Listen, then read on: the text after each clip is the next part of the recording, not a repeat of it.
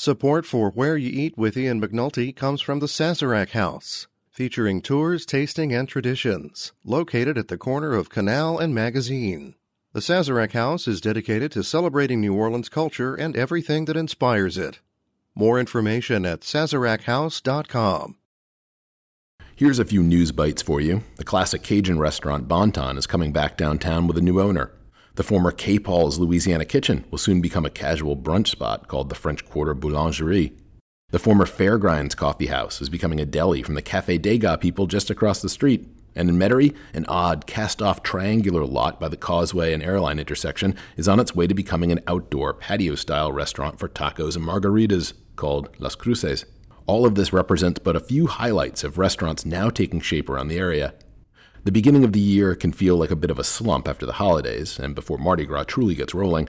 But for those of us who obsessively follow New Orleans restaurants, it seems there is no downtime because there is so much in the works and on the way.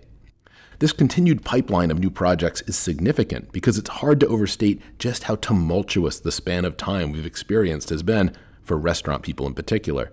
Shortages and price hikes, the enduring impact of whatever stage of the pandemic this is, and the long shadow of what it took for restaurants to make it through a time of cascading crisis have all played out in the local business. Many restaurants have closed as a result. But another dynamic has been the persistent renewal of the New Orleans restaurant community. New additions are elevating local flavor, bringing traditions from across the globe, continuing family narratives, and expressing new visions and ideas. And they're giving us a whole lot of new places to check out.